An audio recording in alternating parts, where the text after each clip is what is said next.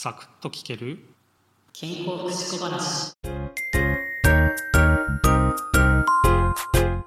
今日も110回看護師国家試験の振り返りというのをやっていこうと思います。今日は4番の要介護認定の申請先なんですが、えーこれはね市区町村が、えーその窓口となります。これはね、えー介護保険の運営主体が、えー市区町村なのでね、えーもちろんね申請は市区町村にするというふうにね覚えていただけるといいのかなと思いますしじゃあねサービスの流れというものをね、えー少しお話ししようかなと思うんですがまずですね要介護認定、えーこれをね申請を市区町村に出します申請されたね市区町村っていうのはですね職員とか、えーそういった方がですね申請者のもとを訪問して聞き取り調査というのを行います。えーこれね認定調査というふうな、えー名前がねついているんですね。で、えーそれと並行してですね市区町村からとその方のね、え主治医に依頼をしてですね、え心身の状況についての意見書これ主治医の意見書というふうにね言うんですがこれをね作ってもらいます。で認定調査と主治医の意見書が揃った段階で、えーこれをねコンピューターによる一次判定に、えーかけます。でこの一次判定の結果が出た時点で、えーその後主治医の意見書とかねそういったものに基づいて介護認定審査会、えーここがですね二次判定というものを行って、えー要介護度これがね決定されて申請者のもとにね市区町村が、えー通知を出すという感じになっているんですね。この要介護度のね認定なんですけどこれですね申請から認定の通知まで原則として30日以内に行われることになっています。で、えー、と要介護度というかねこの認定なんですけどこれはですね要支援1、2とですね要介護度が1から5までのね7段階あとねこの認定にはね該当しませんよっていう非該当っていうものにね、えー分かれているんですね。でですね認定には有効期間というものがあって、えー新規だった場合はですね原則6ヶ月の有効期間ありますし更新申請を出した場合はですね原則12ヶ月の有効期間というものがね、えー設けられています。でですねこの有効期間、えー経過してしまうと介護サービスが受けれなくなってしまうので有効期間がね、えー終わってしまう前に認定のね更新申請というのを行っていかないといけないです。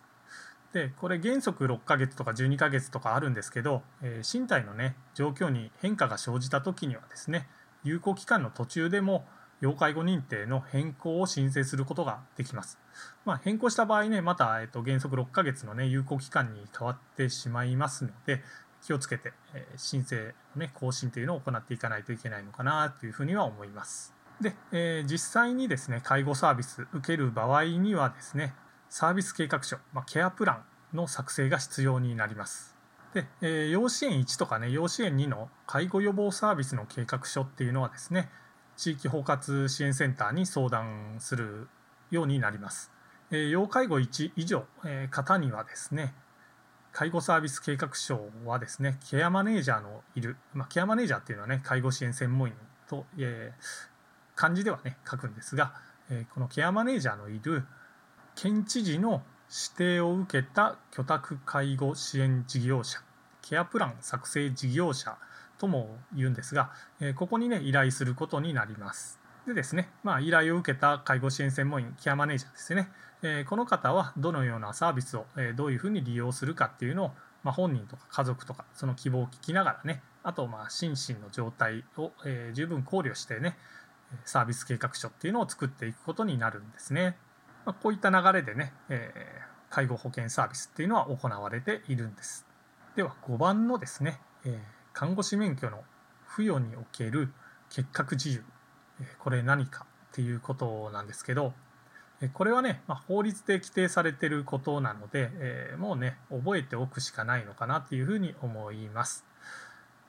で、えまずねこの結核自由が何何法に規定されているのかということなんですけどこれね、えー保健師助産師看護師法ここに規定されているんですね。えー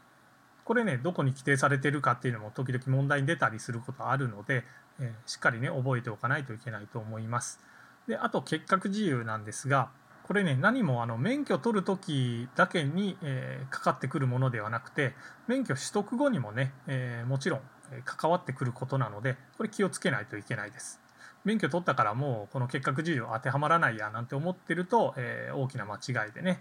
この結核自由に当てはまる、え不祥事とかをね起こしてしまうともちろん免許剥奪ということにもなってしまいます。で結核自由にはね4つあります。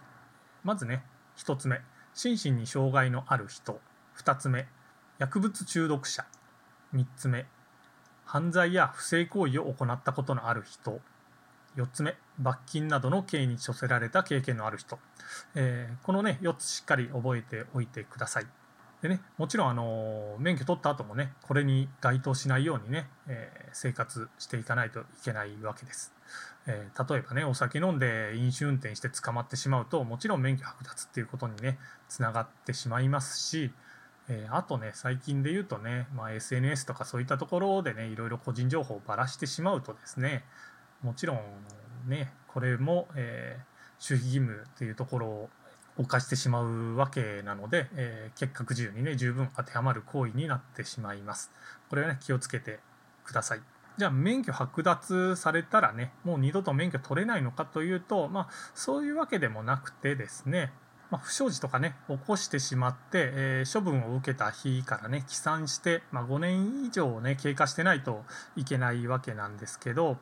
5年以上経過してね、えー、あとその人がですねその取り消しになった理由に、えー、ま該当しなくなった時、えその時はですねその後のね事情によって再び免許をね与えるのが適当であると認められるに至った時はですね免許の再交付っていうのが行われることになります。でね、えー、まあ問題の中にねそういう意地悪な問題が出るかどうかはわからないんですけどこの結核自由に該当している人は国家試験の受験資格もないみたいな問題があるとこれはね、えー、罰になってしまいます。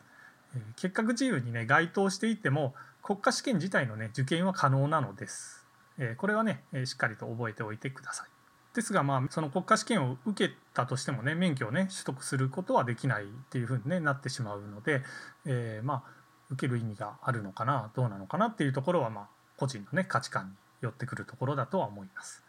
あとですねその結核自由に罰金以上の刑っていうふうにあるけど俺、えー、と運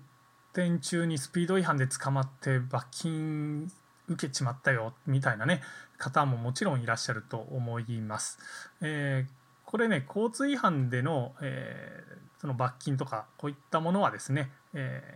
ー、結核自由とはならないんですね。えこれはね交通違反ではね前科がつかないため結核自由には当たらないということになるんですけどじゃああの飲酒とかねそういったものも結核自由じゃないじゃないかって思うとこれ間違いでですね、えー、飲酒運転とかね危険運転まあ今で言うとね煽り運転もそうなってしまうかもしれないんですけどね、えー、これはね重大な過失となってしまう危険があるので、えー、結核自由にね十分当てはまってしまいます。なのでね運転中もねやっぱり、えこういったことをちょっとね心の片隅に意識して安全運転心がけてもらえるといいなと思います。あとね事故人身事故を起こしてしまって相手を死亡させてしまった場合もねもちろん結核自由に当てはまってしまうので、まあ、やっぱりね運転気をつけないといけないですね。